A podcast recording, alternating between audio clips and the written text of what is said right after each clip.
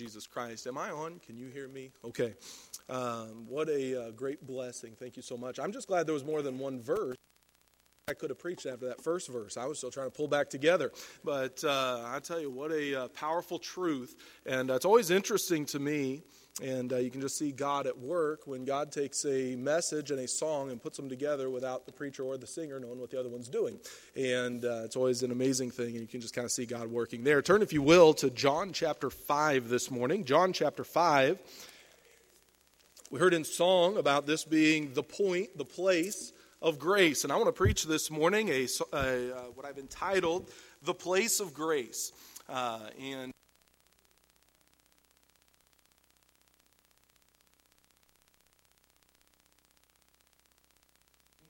Okay. Am I on now? Okay. Yeah. Got to be smarter than technology. John chapter 5, beginning in verse number 1. It says, After this, there was a feast of the Jews, and Jesus went up to Jerusalem. Now there is at Jerusalem by the sheep market a pool, which is called in the Hebrew tongue Bethesda, having five porches. In these lay a great multitude of impotent folk, of blind, halt, withered, waiting for the moving of the water. For an angel went down at a certain season into the pool and troubled the water. Wheresoever then, first after the troubling of the water, stepped in, was made whole of whatsoever disease he had. And a certain man was there, which had an infirmity thirty and eight years. When Jesus saw him lie and knew that he had been a long time in that case, he saith unto him, Wilt thou be made whole? The impotent man answered him, Sir, I have no man when the water is troubled to put me into the pool. But while I am coming, another steppeth down before me. Jesus saith unto him, Rise, take up thy bed, and walk. Father, I pray that you would help us as we examine your word today. Lord, I pray that you would do something that I cannot, and that is to take a single message, a single thought, really, from the word of God and apply it to each and every heart. Lord, I pray for those who are hurting today that you would bring encouragement and comfort. Lord, for those that need to be challenged and convicted, would you challenge and convict our hearts? Then, Lord, those that just need to uh, be helped and encouraged along the way to continue, would you help us to continue serving you? Lord, I pray whatever the need of the hour is for each and every individual, each and every heart, would you take your word and apply it today? We love you. We thank you. And in Jesus' name I pray. Amen. You know, every person has the ability to identify with this lame man. Here's a man lying and he is in need of help. He needs to be uh, delivered from a disease which he can do nothing about. There's no way to find healing. The doctors obviously have not been able to do it. He's been here for some 38 years. He's been seeking, he's been trying, he's been desiring to figure it out, and yet there's been no help, there's been no healing, there's been no way of being able to have the need dealt with. He needs someone to help him with a disease, with a problem that he can't fix. And you know, every one of us has either been there or is still there. Our disease, our problem, is the problem of sin. We all are born in sin. We are a sinner by nature, a sin nature passed from Adam to everyone. And then not only are we a sinner by nature, we're a sinner by choice. We choose sin. And so, a sinner by nature and also a sinner by choice. And we cannot be healed of that sin. We cannot be delivered of the debt of that sin, the price of sin. We cannot uh, be set free from that bondage by any of our own strength or our own power. If you know Christ as your Savior this morning, there was a day where you were lying in need of the help of another. And maybe as a child, uh, a parent told you, or you heard in Sunday school, or maybe as an adult, somebody knocked on your door or handed you a tract as you were out and about, or whatever it was that brought you to the place that you realized there is a place where the grace of God is available. There is a place where there is someone, and his name is Jesus, who can give that deliverance and give that healing.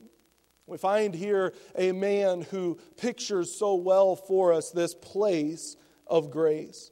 The porches here we see are filled with impotent folk. It's a good physical picture of two different spiritual truths here in this passage.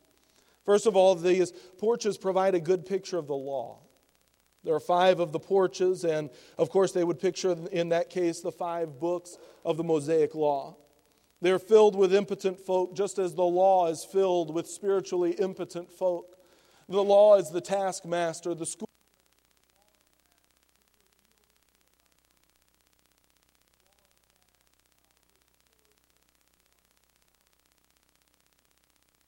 I'll probably have to move just a touch. I can't think if I don't move. Uh, the. Uh, uh, reality, though, is that the law is filled with impotent folk. The law is filled with those who are trying, those who are working, those who are laboring. And we don't have to look any farther back than the New Testament in the time of the Lord Jesus Christ to see uh, a people in the Pharisees who were good at keeping law and yet still impotent, still bound in their st- sin, still unable to find the grace and the healing work of God in their lives. It pictures the law, but it also, here, these porches are a picture of grace. Five in the Bible is always the number of grace. The porches depict the fact that, that grace has been extended to cover all who are impotent because of the law. And praise the Lord for that.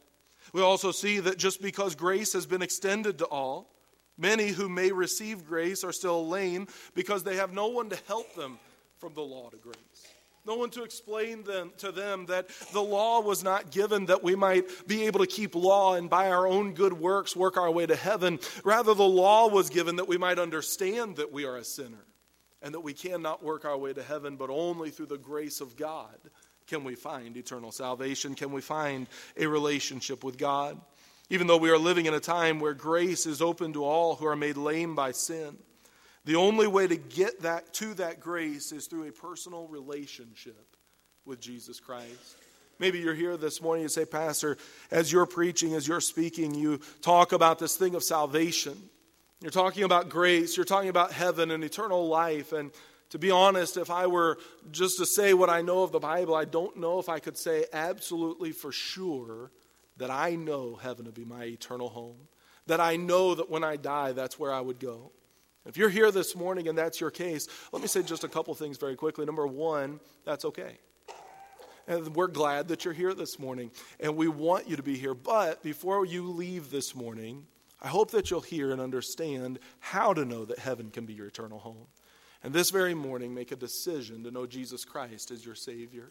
If you say, Pastor, I am saved, I know for a fact that I know Christ is my Savior. If I were to die right now, I could tell you the Bible reasons, the moment I made the decision, how I know for sure I'm on my way to heaven.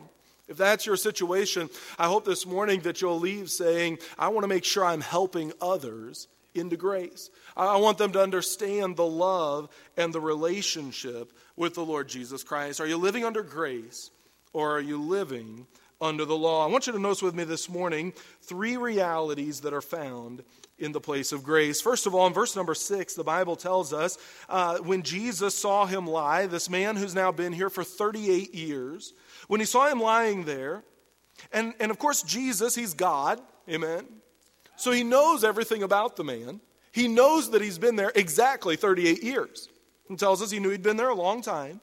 In that case, he saith unto him. So, so because he knew how long he had been there, he said to him, in that case, he saith unto him. Now, this is, this is if you just picture the story for a minute, all right, I'm going to have to move. So you're just going to have to deal with it. Listen close for just a moment. But if you picture the story for a minute, here's these five porches. So they're spread out a little bit. Jesus is coming along the path, down the way. He looks across these porches, and here's this man, and there's all. There's one man that he's going to zero in on, and he comes to him, and he's Jesus. He's the God of the universe. He, he not only is the God of the universe, he's the one that's been doing all the miracles, and everybody around knows he's been doing all these miracles. He has somewhat of a following. Uh, people have heard of him, at least a little bit. Uh, probably these impotent folk have heard there's somebody who can heal impotent folk, and, and, and there's hope out there. And now here comes Jesus, and perhaps they understand who he is. Perhaps they don't quite, but they, they've at least heard of him. And maybe the rumor starts to come through that this is that one who, who's able to heal you. And he walks up to this man who he knows has been lying here for a long time 38 years, 38 chances to try to get in the water. Once a year, the water's stirred. 38 times he's missed out. 38 times, perhaps a few of those he landed in the water and got wet, but he didn't get there in time. Nothing happened.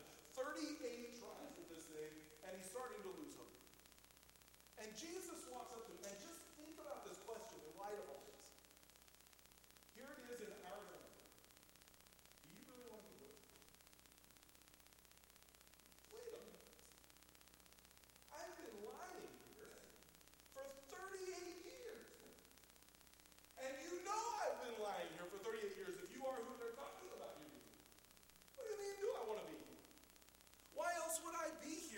didn't want to be healed. And so I think about this question, and we see here the desire of this man. First of all, we see in this, uh, in this verse the probing of the heart. What is Jesus doing? Jesus is coming to this man. He says, Wilt thou be made whole?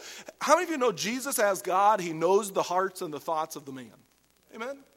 We don't have any question about that. We know Jesus knows who he is. We know that Jesus knows he wants to be healed. In fact, if you look at the Bible, Jesus asks a lot of questions, but he never asks one of them for knowledge. He always asks the question for the advantage of the person being asked the question. It's always their heart that he's trying to draw out and help them to understand a situation, help them to have a greater understanding of how he's working and moving in their heart. And so here he is again, he's probing the heart of this man. And somebody might look at this, and even perhaps this man, might say, this is a senseless question. Why would you ask such a thing? Why else would he be lying by this water? But Jesus understood when he came this is not a senseless question, this is a vitally important question. Do you really want to be healed? It's kind of like when somebody comes. Somebody came in my office the other day, and a young man, he's about to get married, and uh, he said, Pastor, I've got some questions. And so we sat down and we started uh, talking about some things, and they just recently got engaged. And, and he told me one of the plans that they have, and I said, Now let me ask you, are you just talking or do you really want my advice? And he stopped for a second. He said, No, I really want your advice. I said, Okay, because you're not going to like what I'm about to tell you. And uh, so I gave him my advice. And sometimes you have to stop and find out do you really want to know, or are you really just asking a question? And, and that's kind of what Jesus is doing with this man. I know you've been here. I know you want to jump in the water. I know you'd like to be healed. But do you really want to be healed? Are you willing to consider that there is a man that by faith you could be healed. That it's not about what you do, it's not about your works, it's not about your labor, it's not about your effort to get into the water, but it's by the faith in the Lord Jesus Christ that healing is available. Are you willing to change your mind? Are you willing to consider? And so now Jesus is probing the heart of this man. Jesus says, Do you want to be made whole? It's a wise question. It's like when we go out and knock on a door and somebody answers the door and we talk to them for a few minutes and, and usually say something like, uh, You know, is there a church in the area that you attend? We'd like to invite you to our church. Do you have a church you already attend? And they'll say, Yeah, I go to such and such a church. I'll say, That's wonderful. We're glad. We're not really trying to steal folks away from their church which is mostly true. We're really not trying to steal, we're trying to steal them away from the false teaching of their church, though. Uh, we're not really trying to steal folks away from their church primarily. But what we're out doing today is just making sure people know they're on their way to heaven. Has anybody at your church ever told you how you could know for sure you're on your way to heaven?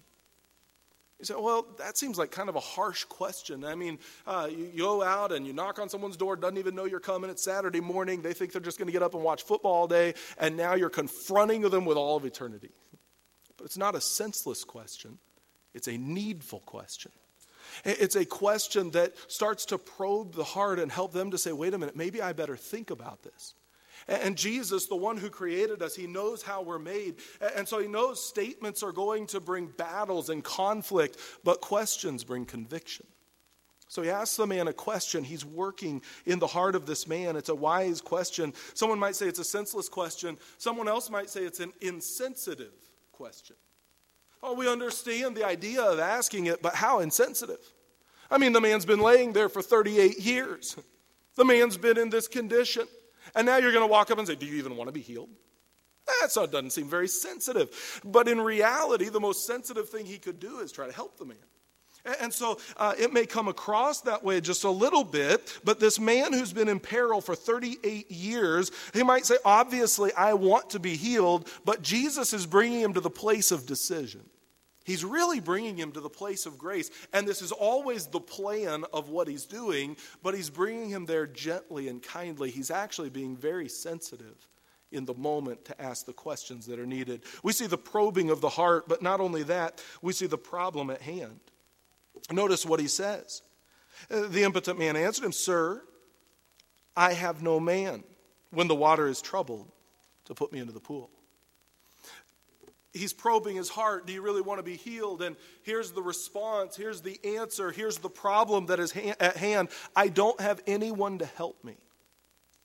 I need somebody that'll care enough about me, about my life, to help me. And here's a man who perhaps he's thinking, as it likely is the time where it's near the troubling of the water once again for this year, perhaps he's thinking, maybe this man will help me. He, he, he still probably is not quite understanding where Jesus is about to take him. He, he still understands the hope of healing as being getting in the water. So perhaps what he's thinking is, well, sir, if you'll help me, then maybe I can get there. And, and he's, he's still contemplating in that manner. And the reality is this the same problem is at hand. Many around us need to be helped into the pool of God's grace. But how does it happen? Notice what he says. There's a little bit more to it.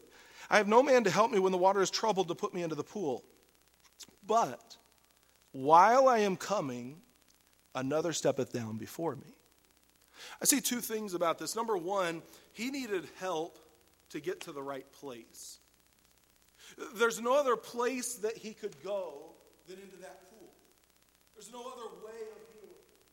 There was no other element that God had yet provided for healing to be able to come. And aren't you glad that we understand that there is a way of healing? We don't have to hope that maybe we're on one of the paths that might get us there if we do good enough. But rather, we know Jesus said, I am the way, the truth, and the life. No man cometh to the Father but by me. There is no other way. There is no other hope. There is no other thing that might be able to get us there. Our world looks at it and says that all paths lead to the same place, and they're almost right. They do almost all lead to the same place. Only one leads to heaven. All the others do lead to the same place. They lead to an eternity in hell, separated from God for all That's a sad truth, but that is the truth. The reality is, any other path that is taken will not lead to heaven. And so there is only one hope. There is only one way. There is only one uh, possibility of a place to go, and that's the place of grace, understanding, knowing, being able to enter into the very grace of God. He had to get to the right place. That's the water that's represented. But then he said, The problem is, before I get to the right place, somebody else steppeth down before me. And, and, of course, somewhat the picture here uh, would apply to many, if not all of us in here this morning, uh, that, that this would be the idea or the picture that there was a time where the grace of God was primarily for the nation of Israel. They had stepped down first. And, and those of us that are Gentiles, we would come along, we didn't really have uh, the availability of the grace of God. Aren't you glad the Apostle Paul carried the, the, the gospel of the Lord Jesus Christ to the Gentiles?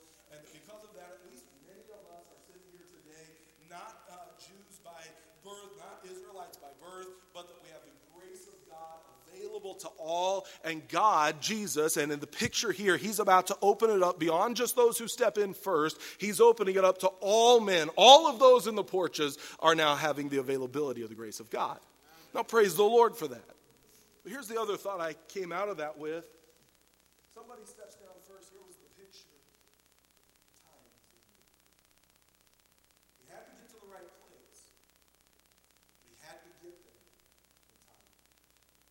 We have a world around us that if they do not get to the right place, if they do not understand the gospel of the Lord Jesus Christ and what this book says and how to know the way, the truth, and the life, how to know Jesus is their personal Savior, if they don't get that, that truth, if they don't come to that place, the very place of knowing the grace of God personally in their lives, if they don't get there, they can't go there. Time is living. They're dying. Thousands now. We live in a nation that probably uh, none of us has any difficulty recognizing is moving in a direction that is not exactly more and more biblical. We live in a nation where sin is on the rise. And it's always been there, but it's more and more open. More and more things that we are seeing, more and more of the attack against Christianity and the Word of God. You say, what do we do? We help people to know Jesus is their Savior, one at a time. I heard about a man, he was walking along the shore of the ocean, and there had been a storm, and there were uh, littered for miles and miles, uh, all down in, fairly thick starfish down that shore of that ocean. And the man was walking down that shore, and he'd pick one up, and he'd throw it out into the water, and he'd take a few steps, and he'd pick another one up, and he'd throw it out into the water. Another man saw him and he began to laugh. He said, Sir, don't you realize with the millions of starfish for miles that are laying on the shore that there's no way you can help them all? He said, You're right. You know, he picked up another one. He said, I can't make a difference for all of them, but I did make a difference for that. You know, the reality is the Lord didn't tell us go and make sure that your nation never makes a decision that it shouldn't. In fact, the gospel oftentimes is the most potent when it's the most attacked. The gospel has thrived in places like Rome under the rule of people like Nero. And the reality is, we don't want that. But it also is not the primary duty to make sure, and I think we ought to have involvement in our nation and all those things, but the primary duty is not to make sure our nation doesn't make a decision we don't agree with. The primary duty of the church Jesus said, I will build my church, and the gates of hell shall not prevail against it. You know, you don't pick up your gates and carry them to battle. The gates are on the front of the wall. That means whoever's behind the gates, they're on defense. And Jesus said, I will build my church, the gates of hell shall not prevail. That means we're supposed to be out in the highways and byways, so compelling people to come in uh, that they begin to say, Wow, uh, Satan begins to say, Wow, I'm on defense, and I can't hold them out from winning these people to Christ. And you realize if the church did that, if churches did that all across this nation, we wouldn't have to worry about the direction of our nation. The goal is to get people to the place of grace. Here we find a man he needs help. He needs help in a timely fashion. He needs somebody to help him to be healed of that which he cannot heal himself, somebody to give him the answer. We see the desire of this man was that he might be set free. But then we see not only the desire, but the defeat of this man. The defeat of this man is in verse number seven.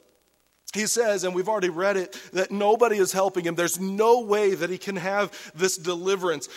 He was defeated, first of all, by a lack of ability. Do you remember, if you're saved, the time where you had no ability to have your sin forgiven? Defeated by a lack of ability. Oh, I'm doing all the things I can. I'm living all the ways that I know are right. I'm doing all the outward works. I have a life that uh, perhaps even looks Christian but my heart has never been changed. I've never actually come to the place of grace and been set free from the bondage of sin. Here is a man who has no ability, but he wasn't just that, he was defeated by a lack of availability. Makes you wonder where his friends were, doesn't it? And where's your family members? And perhaps he'd now been outcast because they had come to the conclusion he was worthless. He's not worth the investment. He's not worth the time. They don't know how to help him either. Maybe his family members were also in those porches. They're impotent folk. They can't help him because they can't even help themselves.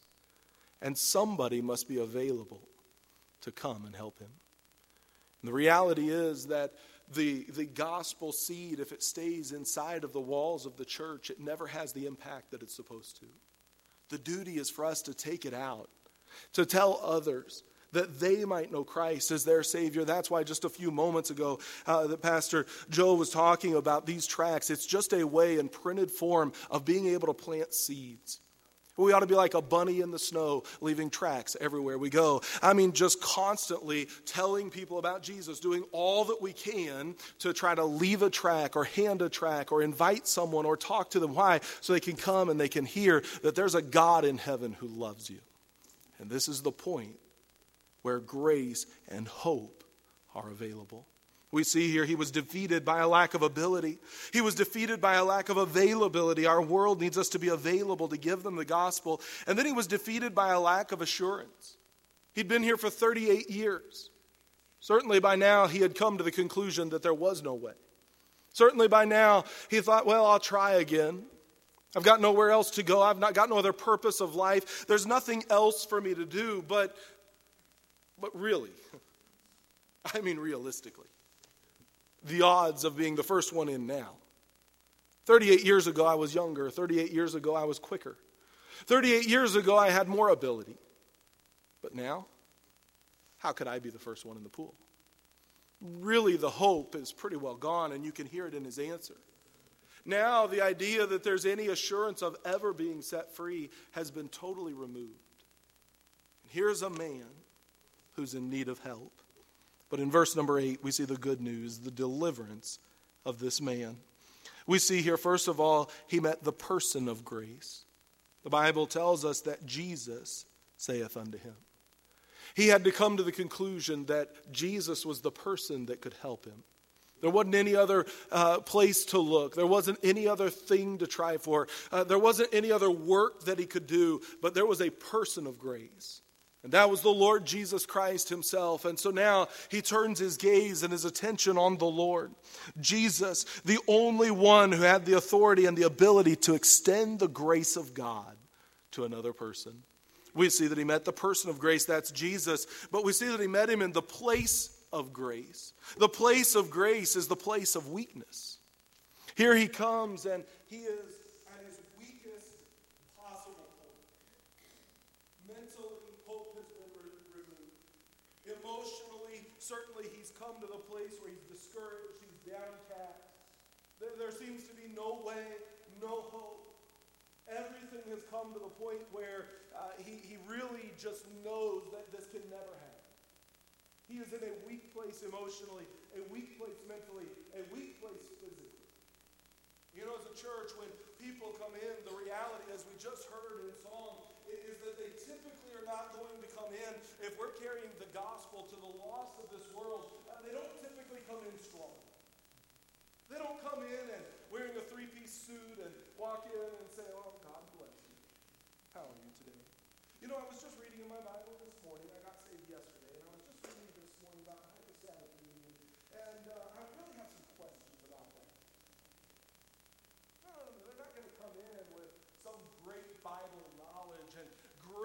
spiritual strength. They're going to come to the place of grace often at their weakest. Often they may not look like they have it all figured out, and usually that's because they don't.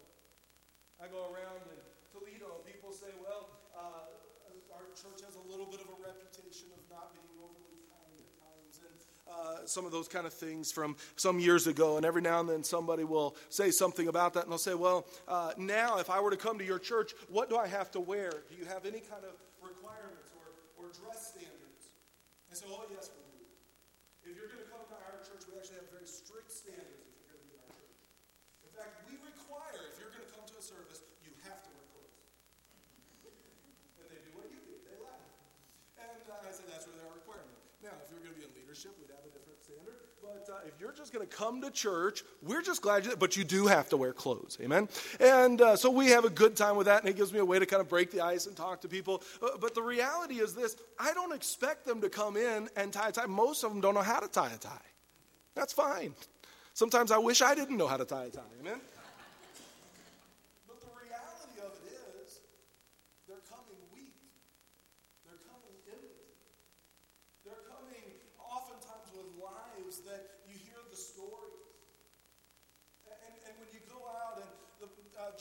My eye have affected my heart.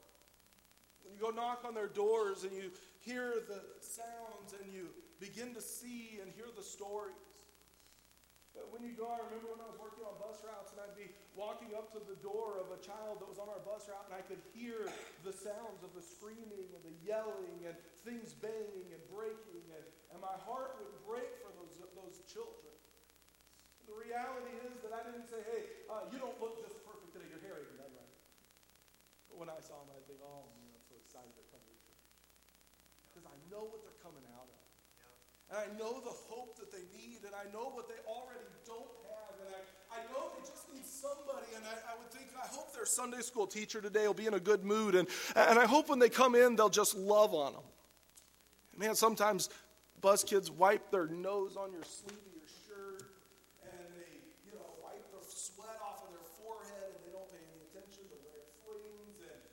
I mean, they just they're they just don't always think about the same stuff that we do.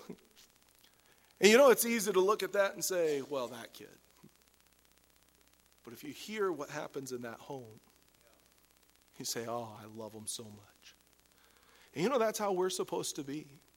Loving people is not justifying sin. Loving people is saying, let me help you come in your weakest moment to the place of grace. Let me introduce you to the one who can fix everything. Because I don't have the answers. I can point you to some of them in here. But the reality is, I don't have the answers. And there's no person that can fix everything that you've got going on. But there is a God in heaven. And He is powerful and He is in control. And if you'll trust Him with your life, He can change everything and fix it. And you know what we're saying to Him? Quit trying to jump in the water by your own labor. Quit trying to get in every time the water stirs a little bit. But instead, just come and meet the person of grace at the place of grace. So, where's the place of grace? The Bible tells us that the Spirit and the bride. You know, sometimes the place of grace is in this room. You invite someone to church and they hear a gospel message and, and they respond to that, and the Holy Spirit is drawing their heart, and, they hear a pastor preach a message, and he is saying to them, Come to know Christ as your Savior, as, as we are this morning, and they make a decision to trust Christ as their Savior, and praise the Lord. This is the place of grace. But you know, sometimes you're walking through Walmart. And there's somebody that the Holy Spirit says, go hand that person an invitation to church. Hey, go talk to that person for a minute. And if you're like me, you think they probably don't want to hear. By the way, the Holy Spirit never says they probably don't want to hear. You can figure out where it comes from. But I sometimes go, well, they probably don't really want to be interrupted right now. You know what I found? Sometimes you go over and you start talking to them, and you hand them a tract, and here's an invitation to our church. And they say, Oh, I've been thinking about some of those things. We've been thinking about finding a church lately. I say, Oh, that's wonderful. You know, more important than coming to our church is knowing where you'll go for eternity. Do you know for sure if you died, you'd go to heaven? And sometimes right in Walmart is the place of grace. Sometimes it's at somebody's door. Sometimes it's just about our daily life because what is required is two things the Spirit, that's the Holy Spirit of God, the bride, the bride of Christ, the believer, are saying, Come. But you know, God, uh, sometimes He does that on His own because He can. But usually He uses us. He's chosen to use human beings. Now, I don't understand that. I think if I was the almighty, all powerful God of the universe, I'd probably say, you know, you human beings are so weak and you're so frail and you're so inconsistent, I'm just going to do it myself. Every few years, I'll have a voice like rolling thunder come out of heaven. I'll tell the gospel to the whole world at once and uh, give people an opportunity to be saved. But God chose to use us. And it's because he loves us so much that he allows us to have the opportunity, the Bible tells us, to be co laborers together with him. And we do that by carrying the gospel seed. So some plant, some water. We don't know which one we are, the planter or the water. And then God gives the increase as we go. So the place of grace becomes the very place where we get to invite somebody to come to know Jesus as their Savior. Maybe here, maybe out there. But wherever it is, we're always just sowing and watering because we're saying, Lord, would you use me as a part of the bride of Christ? Would you allow me to be the one to say, Come, and that maybe somebody will? And in that moment, I get to be the one that you gave the increase to. Praise the Lord for that. And now there's fruit that abounds to the account of the planter and the waterer and whoever God allowed to be the one to be there when the increase was given. And so we see that God is the one who's doing all this. Uh, it's the place of grace is a place, whereas the person of grace, it's really not about the person who's carrying the seed. It's really about the Lord Jesus Christ. It's all about Him. Amen? And so all of it is all right, the person of grace is Jesus. Let me introduce you to him. The place of grace is the place of weakness. Hey, you need help in your life. You need to be set free by the power of the gospel. So let me tell you how you can be set free. He met the person of grace, Jesus, in the place of grace, weakness, and then he experienced the power of grace. And that's salvation. Why is it that he experienced the power of grace? Because somebody came and talked to him. Somebody extended the invitation. Here it was Jesus himself. Wouldn't that be something to have Jesus be the one to come and speak to you? But you know what? If a person's going to be saved, they have to repent of their sin. What that means is they have to turn. Repentance is a change of mind. And so here is a man who had to have a change of mind. It's not really about getting in the water, it's really about the person, Jesus Christ. So he said, I'm going to quit doing all I can, and I'm going to trust what he says. Maybe you're here this morning and you say, you know, I'd like to go to heaven. How do I do that? Number one, you have to decide to stop doing all you can to try to get there. And you just have to trust what he says. The Bible says that whosoever will may come. It's available to all, but you must choose to receive the gift of eternal life. We see here that this man came and he had the extending of that offer from Jesus. Jesus said to him in verse number 8, Rise, take up thy bed, and walk. Number one, he had to change his mind. It's not about getting in the water, it's about what he said. But number two, he had to act by faith. Faith comes by the, uh, faith comes by the hearing of the word of God. He heard the word of God, Jesus. He had to decide something. Am I going to do this? Am I by faith going to actually risk embarrassment and stand up? Because for 38 years, he couldn't. For 38 years, he's laid there. For 38 years, he has lived with the knowledge I can't rise and take my bed. For 38 years, he's had the understanding there's no way for this to happen. For 38 years, he's desired it. For 38 years, he's wanted it. For 38 years, he's tried to figure out how to get in the water. For 38 years, this has been his reality. Jesus says, Will you quit living in that reality? Will you quit trusting what you think you know? Will you trust instead my word? Okay, I'll do it. All right, now prove it. Get up. You know, that takes some faith. Because what if I try to get up and all I do is fall back down? And everybody in all the porches is going to say, he thought that guy talking to him was going to heal him. What's wrong with him? He's been there 38 years. Doesn't he understand? he risked everything. But he said it's worth a shot. It's worth trusting what he says. It's worth changing my mind. It's worth taking a step of faith. It's worth seeing if Jesus really is who he says he is. It's worth believing his word. So he got up. And immediately, verse 9, the man was made whole. If you notice, he said, Rise, take up thy bed, and walk. I think, we don't read it, but I think there's some movement on his part. There's an action of faith. And then immediately, it's, it's because he's willing to take that step immediately. The man was made whole and took up his bed and walked, and on the same day was the Sabbath. And of course, they got mad at Jesus because here he is hanging around with bad people again. On the Sabbath day, healing people that are broken. Isn't that an awful thing that he's using his Sabbath day to heal broken people? And they're all mad at him all the time because he's always hanging around with people that don't meet up uh, to exactly their standards. And he's always healing them on Saturday, which is their Sabbath day. And he's always doing it different than how the Pharisees and the religious crowd thought that he should. You know what Jesus did? He said, I'm not worried about all the religious rigmarole of what everybody said. What I'm worried about is one thing I'm worried about getting people to the place of grace that their lives might be changed and they can walk with me. And Jesus was willing to bring this man to that place. He understood now the healing power. He got to experience the healing power of grace. His body was healed, but not just that, the cleansing power of grace. You know, the reality of it is, uh, Paul said in the church of Corinth, such were some of you. And, and sometimes people come and their lives are, are so filled with sin. And then they get to that place of grace and they get to know Jesus as their Savior. And you know what happens? The grace of God starts to flow. And they get into the Word of God. And John uh, tells us that the Word of God, uh, chapter 3, verse 15, that you're made clean through the washing of the Word.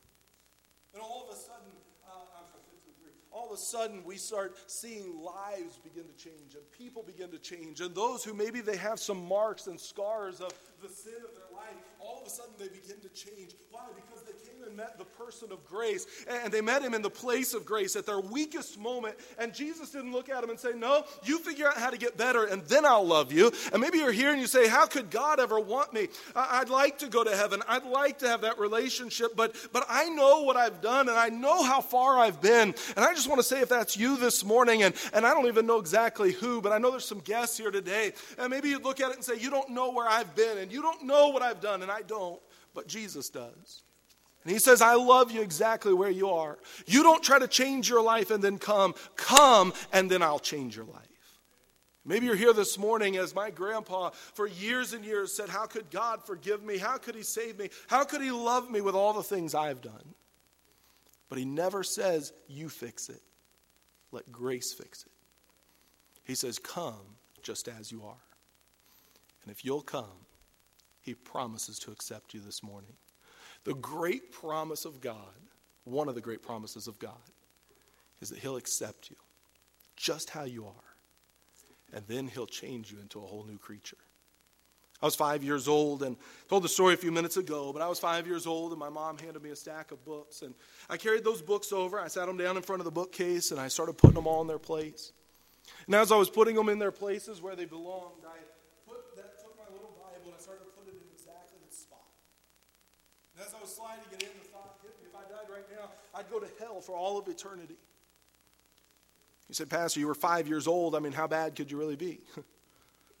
well, I knew I was a sinner. I had stolen cookies out of cookie jars from my mom that my sister had taken them. I knew that I was a sinner. As a sinner, that I deserved to go to hell. I heard that in Sunday school. I heard that in home. And I knew that's what I was doing. Right there, I bowed my head. I don't even remember the words I said. You're not saved by a prayer, you're saved by the grace of God. And I don't remember the exact words I said, but I said something to this effect Lord, I understand that I'm a sinner. And I also believe that you died on the cross to forgive me of my sin. And right now, I'm asking you to come into my heart and forgive me of my sin.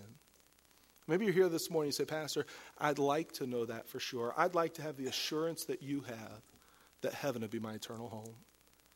You know, a five year old can make the decision not because uh, of anything special, it's not about any certain prayer, any certain words. It's a decision to say, I'm trusting Jesus alone for my salvation. If you've never made that decision, I want to encourage you to make that decision this morning before you leave. It's the most important decision you'll ever make because it's the only one that will affect you after you're dead. Maybe you're here and you say, Pastor, I know of a similar story in my life. I could tell you the moment of my salvation. I could tell you all about all that. Let me ask you this when was the last time that you helped an impotent person to know the grace of God.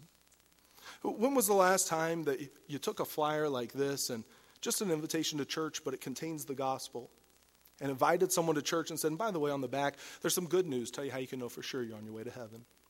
When was the last time that you sowed some seed, that you watered some seed?